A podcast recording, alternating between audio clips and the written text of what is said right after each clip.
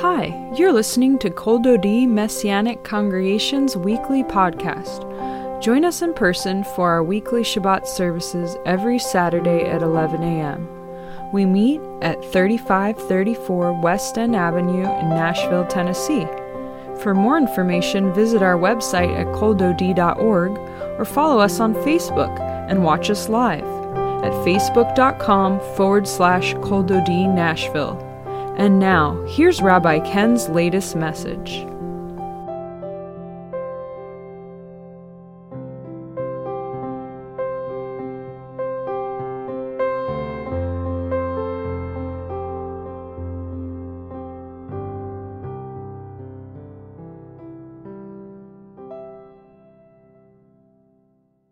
גל עיניי ואביתה נפלאות מתורתך.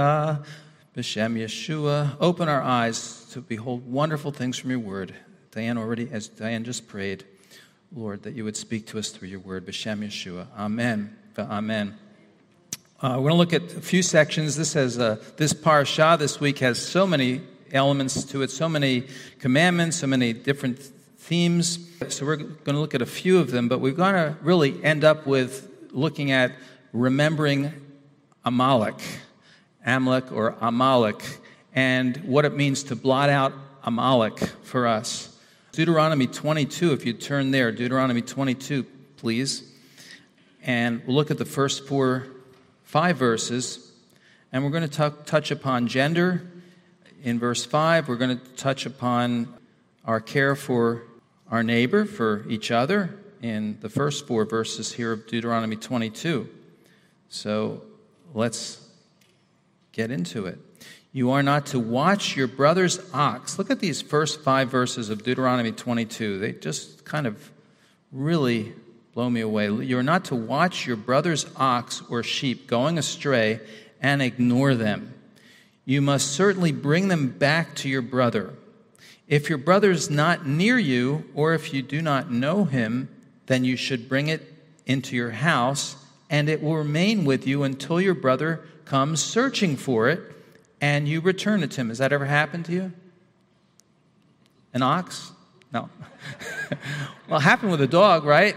Happened with, yeah, happened with a dog, right? Happened, Francis, I, yeah, she used to, the dog used to run away from the house, and she would to keep it our house and told the neighbors and let the neighbors know, leave a message. You know, your dog ran away, he broke through the invisible fence or whatever, and you know, so he, so we, he's, he's at our place. All right, you are to do the same with his donkey or his coat or his or anything lost by your brother that may be lost by him and and you find and may not ignore them. you must not watch your brother's donkey or ox fall down on the road and ignore it. Now, does this tell us something about the human heart?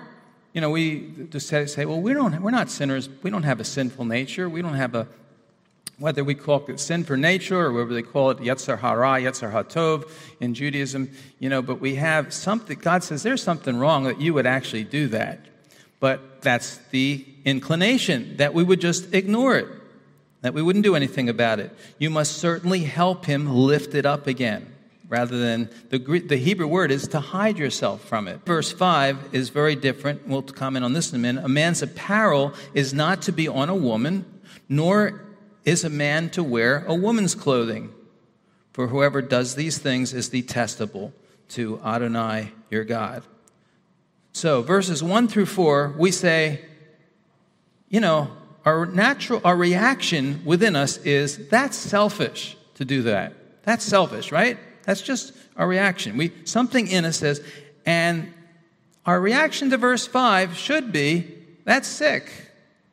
Something not right about that. All right, I'm not talking about fashion statements, but I'm talking about really, I'm sorry, but if this offends you, but cross dressing. It should be, that's just not right. It's just something wrong about that. And so we say to each, it's just not something not right about each of any of these things. But how do we know that these things are wrong? Because we have within us the image of God. Something in us reacts.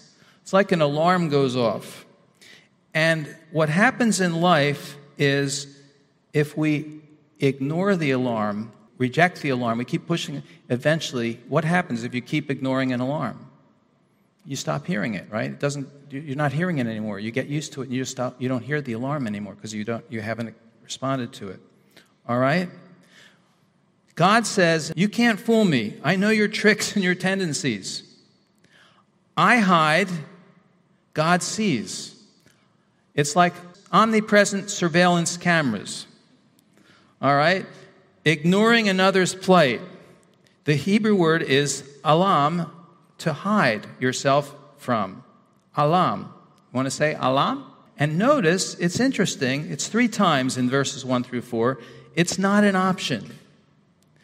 How ironic that you can't alam anywhere in the olam. Olam is the word for universe. Say olam, all right? Olam. You can't have alam from olam, from the God who sees everything, who sees all. And he is everywhere in his universe. The Bible says none of us, Romans 14 7, lives for himself, and none of us dies for himself. We don't live for ourselves. We are responsible for what comes across our path. This is what the Torah teaches. And whether it's sudden hardship or disaster or oncoming difficulty, uh, God doesn't give me the option of indifference. I'm responsible for what God has me see, what it's in my path. All right? I can't just hide myself from it. I'm responsible for it, and I am my brother's keeper. Genesis 4 9. Cain, you are your brother's keeper. Cain or Cain. All right? And the Spirit of God in us knows it. Now, verse 5 a man's apparel is not to be on a woman, or a man to wear a woman's clothing. Cross dressing, basically. For whoever does these things is detestable. I'm getting into some interesting waters here, obviously, but I want to. I, but I do want to address it. This issue today of gender identity confusion, if I, we can call it gender identity confusion, is so serious, so serious.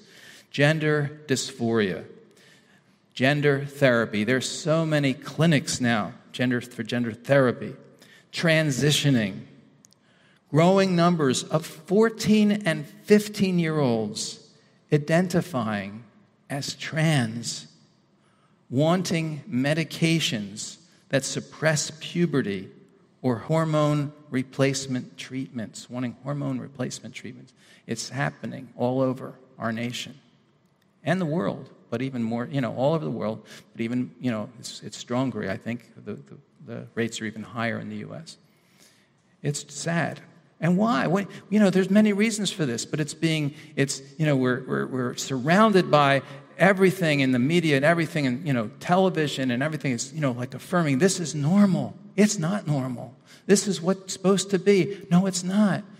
Oh, and so our, our youth are struggling with it, you know, because they say, well, but, I, but it seems to be normal. But no, it's not. Jonathan Cahn's upcoming new book, Rabbi Jonathan Cahn, and uh, is called The Return of the Gods. It's heavy. I don't have the book, but Charisma Magazine ha- has headlined it. We feature him, our organization, the Messianic Jewish Alliance of America, the International Alliance of Messianic uh, Congregations and Synagogues. I'm on the steering committee of that. We always feature him. He is the keynote, the, the final speaker at our Messiah conference every year. And if you miss him, you've missed something. You've missed someone.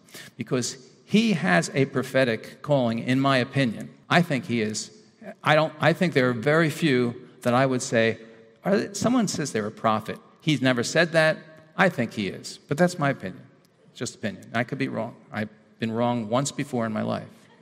My wife, my wife will tell you. One, my wife will tell you once I was wrong. I could name certain people in my early believing life that I said they were that person had a prophetic call. They were. I don't believe a lot of people that say they're prophets and people call them prophets are, personally. But when he speaks, he has a, a mantle of speaking into the culture and to the body of the Messiah that we don't like sometimes. It ruffles us, and we say, Well, I don't like that. That shakes me. Maybe I don't agree. Uh, I don't know. That's kind of, well, we have to, we're, maybe it's challenging us out of our comfort zone and shaking us up. But I know the man, by the way. I spent time with him when he was just starting before he was famous, quote unquote, and he's a humble man. And I spent time with him at the Messiah conference, by the way. Uh, we, we spent some time together, and he's still the same humble man. He's a humble servant of God. He really is. He just loves the Lord, uh, has a you know beautiful family, you know, uh, and, and, I love the way he just at the Messiah conference, he's in the cafeteria all, for all the meals. Those of you that were there this year, doesn't just hide from everybody. And I, he probably should because unfortunately some people, you know, like with celebrities, quote, you know, they, they make them uncomfortable because they're always, you know, wanting, oh, take my picture. And I hate that. Um, but I understand people want to. But anyway, back to the message. His upcoming book, The Return of the Gods, is going to come out. And he says this it's dealing with the gods. He's basically saying that these gods, spirits, demons, have never died. They're resurfacing and they're alive in our culture and active. And Mesopotamia, Sumer, Sumer, the ancient Sumer, the ancient gods returning, ancient mythology, the pagan worlds. The enchantress, he says, has placed America under her spell. The principality known as the transformer possessed the powers of metamorphosis to turn a man into a woman and a woman into a man, to change one into the other. Strange transformations now overtaking America and world culture. The defeminization and the masculinization of woman. The emasculating and feminization of men heavy, heavy, right? A, rabbi I like, Rabbi Tzvi, says, said this is back about seven, eight years, eight years ago. He said this God was no fool when he made each creature lamina according to its unique species and kind. That's Genesis 1, I think, verse 25. The Torah taught us that each part of creation from the outset has its unique strengths and weaknesses. Each gender has something distinct and special to bring to the table that and that we each need one another to create a perfect whole. The prohibition of wearing clothing of the opposite sex allows us to get back to one of the most basic concepts in existence. Men and women are not necessarily identical we need to return to respecting, cherishing, and celebrating the strengths that each gender offers to the other. The Bible says, I am fearfully and wonderfully made. You are fearfully, awesomely, and wonderfully made. Psalm 139, verse 14.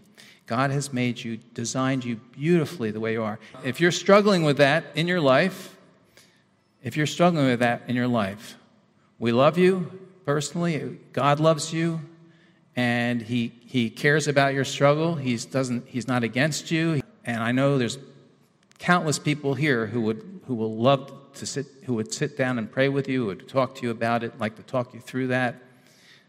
You are you don't have to consider being something else, some being the opposite sex or another, you know, or transitioning. You really don't. You are who God designed you to be, and you're beautiful. You're wonderful the way He's designed you. God loves you. That's all I can say. I mean, um, and you're beautifully made, beautifully created. Read Psalm 139, but feel free to contact, talk to, any, to many here, not just me. I mean, so many people here I know that would, would, would help, be glad to help you. All I'm going to say about that. All right, Deuteronomy 25.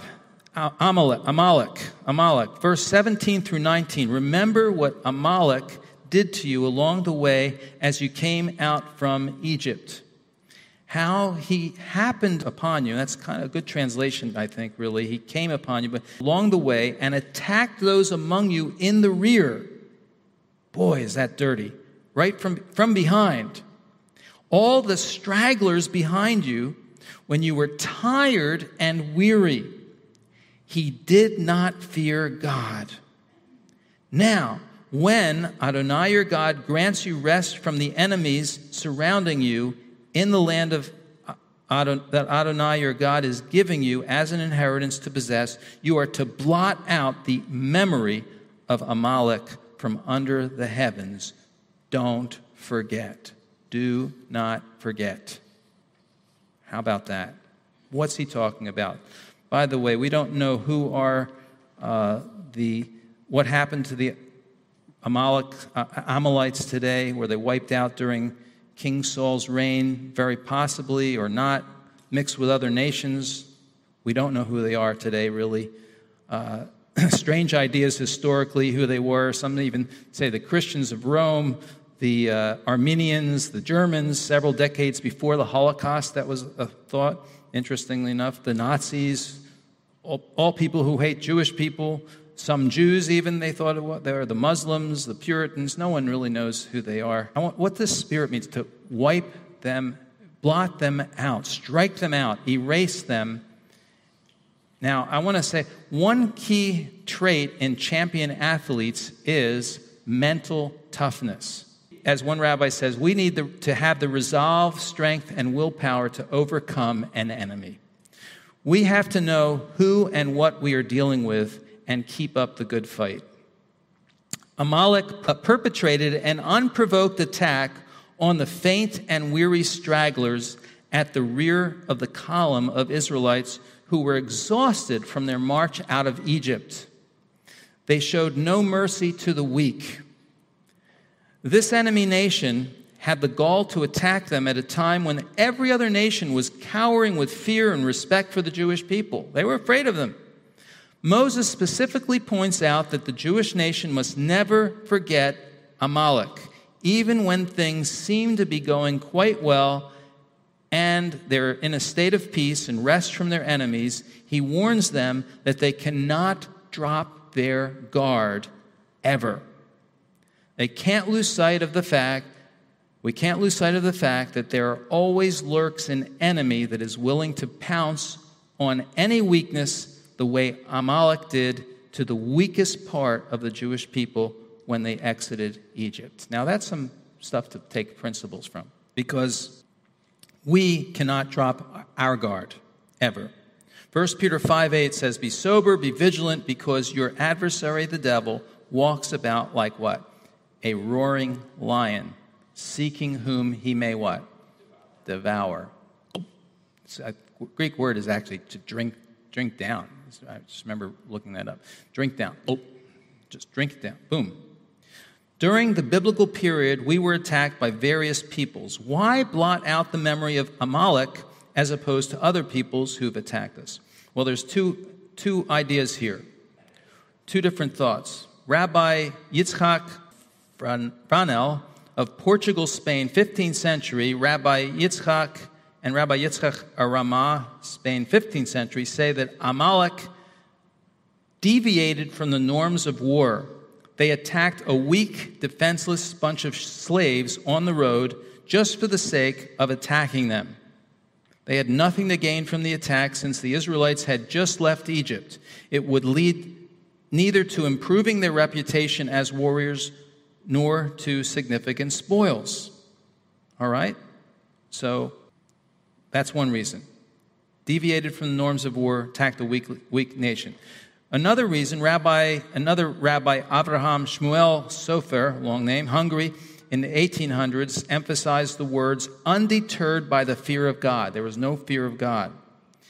Amalek attacked the Israelites immediately after God redeemed them from Egypt with signs and wonders, showing that they had no fear of God. That is why Exodus says that God will be at war with Amalek from generation to generation, Exodus 17, 16. It is, so to speak, a war between God and Amalek. So, he says, who are, who are, basically apply this. Who are the weak and weary in our midst? In our city? I would, I'm going to apply it a little more. In our city, in our neighborhood, in our congregation, in our, uh, maybe in our we say new immigrants, foreign workers, victims of abuse, youth struggling, we just talked about, with gender confusion due to barrage of social media and inverted, inverted educational system. We have to be sure that the fear of Adonai is what controls us. Yirat Adonai is what controls us. It says in verse 18, they attacked you In the rear, all the stragglers, all the weak, chashal, the weak, the shattered, the crushed. When you were weak, ayef means you were exhausted, tired, weary. Uh, yage, yage, yage, yeah, in Hebrew, tired, weary, worn out, and they did not fear God. In other words, they attacked those who posed no threat to them. The weak, when they were exhausted and worn out, attacked from behind. So, just like a mountain lion pounces on the vulnerable, the sick, and the injured, so our adversary hunts among the hurting. Yeshua, after he fasted for 40 days, was hungry and tired, and he was lonely in the desert. And that's when the, ad- the adversary came, the tempter came and tempted him, right? Uh, Esau, when he was hungry, was tempted. That's when the temptation came. Hungry, tired, lonely. What emotionally can wear you out and open the door to the adversary? Or me to the adversary?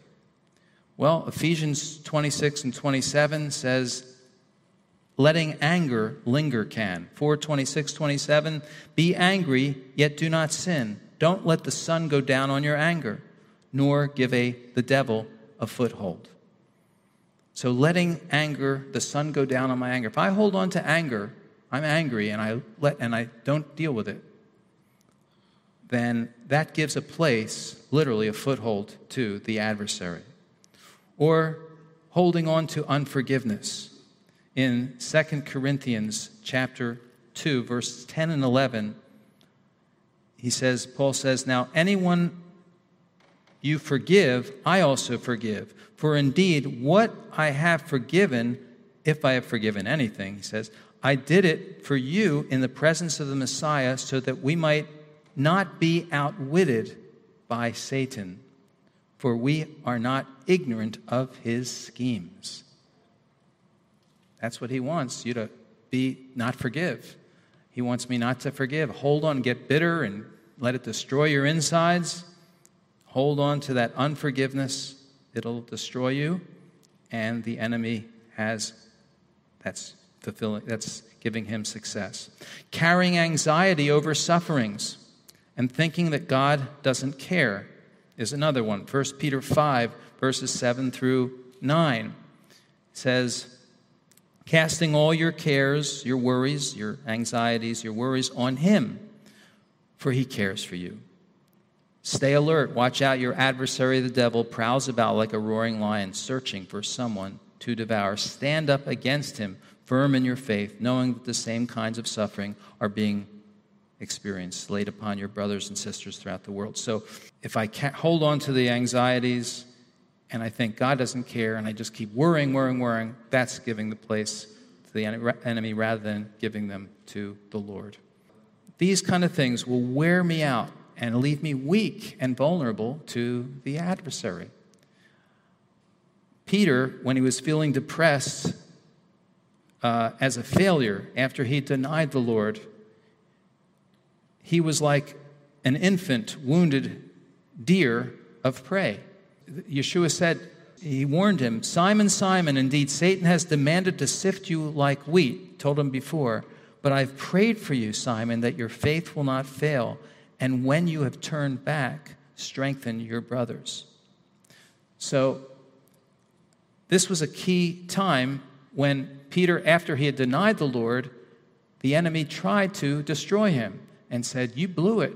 Forget it. It's over for you. God will never use you. Bring back the promises. A weakened Peter would he, he became strong in faith once again, and he would he had to fight back with the promises of God. In Verse 19, finishing here, blot out, he says, blot out, macha, erase, strike the memory of Amalek, Amalek from under the heavens. Do not forget. Four or five hundred years after Moses' words, the prophet Samuel gave the same precise order to King Saul, which he disobeyed, and God replaced him with David. On Purim, every year, Purim, we Purim or Purim, we, you know, symbolically do that by our, shaking our groggers and stomping our feet. We're blotting out the name of Haman, a descendant of, of Amalek. Uh, and there's many different customs. That began about 1200 CE, I believe. There's many other customs, Sephardic, Ashkenazic customs, uh, to do this. But for us as believers, let's just apply it. Let's blot out the memory of the, the evil one, of Amalek. Let's blot out his memory through obedience to the Word of God, through quoting the, the promises of the Word of God. Yeshua had said, It is written. It is written. It is written. That's how he came back. When he was, when he was weak, when he was in that weak time, it is written. Uh, let go of anger and give it to the Lord. Give it to God. Forgive as, as you've been forgiven, as I've been forgiven by God in Messiah. Forgive. Let go of it. Give the worries to God, knowing He cares for you. He cares for you. And remind yourself and the devil of who you are. God believes in you and that He's called you by His grace. I love those words that Yeshua said to Peter. He said, Once you're turned, and I believe it would be equivalent to teshuva. Once you've returned, once you've come back, he says, strengthen your brothers. And I believe that the Holy Spirit brought those words, God brought them back to Peter's mind, and he said, Oh, he told me I would come back. And he said, He still believed in me. I'm going to strengthen my brothers. I'm not, he's not giving up on me. It's not over for me. And I believe that it's uh, the promises of God, the word of God that comes back, that we, we remind ourselves of, that saves us in those times. We call to our mind and quote the promises of God, remind ourselves that God, of God's faith, love for us, that He hasn't given up on us, and of His promises. And that's what will help defeat Amalek. Amen? So, Father, we just thank you. We thank you, Lord, for your, the victory in Messiah. We thank you, Lord, that uh, we can blot out, we can strike out, blot out Amalek in our lives, God uh, whoever, we don't know who the literal descendants are today, but, but spiritually, Lord, we can blot out. We thank you, Lord. I know there's many ways to apply this, Lord, this thing today. I know as far as nations, of course, we know there's enemies. Israel has enemies. We have enemies as a country, as a nation, oh God, and that uh, are still always looking to destroy. And uh, we can't let down our guard, Lord. We have, but we have a spiritual adversary, Lord, we have a, uh, a lion who's looking, walking about, seeking to devour. So help us be on our guard. Help us let go of the anger. Help us let go of unforgiveness. Um, help us let go of our cares, our, our worries. Give them all, everything to you, Lord. Help us be obedient to your word through the power of your Spirit, Lord. Trusting your word, reminding ourselves of your promises. Help us to obey and, and trust your word and quote it to the adversary. It is written. It is written. And thank you and praise you in Yeshua's name. If you've never trusted Yeshua today uh, and received him, this is a great time for you to put your faith in the Messiah. Say, Lord, I'm giving my life to you today. Just say a simple prayer. Open your, just open your words of your mouth, from your heart. Say, Lord, save me, rescue me, Lord. I'm, tr- I'm placing my faith in. Thank you for dying for me. Thank you for sending Yeshua, Jesus, the Messiah, to die for my sins. Forgive me. I'm, I want a new start. Thank you, God. Thank you for loving me. By faith, I trust that you love me. I don't understand it, but I'm trusting you today. Give me that new beginning. I want to be born again. I'm trusting Yeshua, Jesus, as my Messiah. And if you're praying that, if you're watching virtually, please contact us. We'll contact you back. If you're here today, please let someone pray with you. יברכך אדוני וישמרך יאר אדוני פניו אליך ויחונך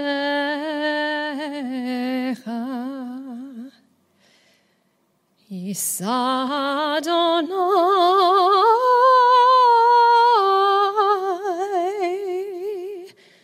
פניו אליך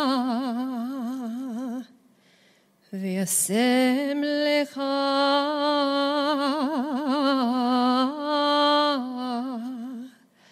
Shalom. The Lord blesses you and keeps you. The Lord makes his face to shine upon you and is gracious unto you. The Lord bestows favor upon you and gives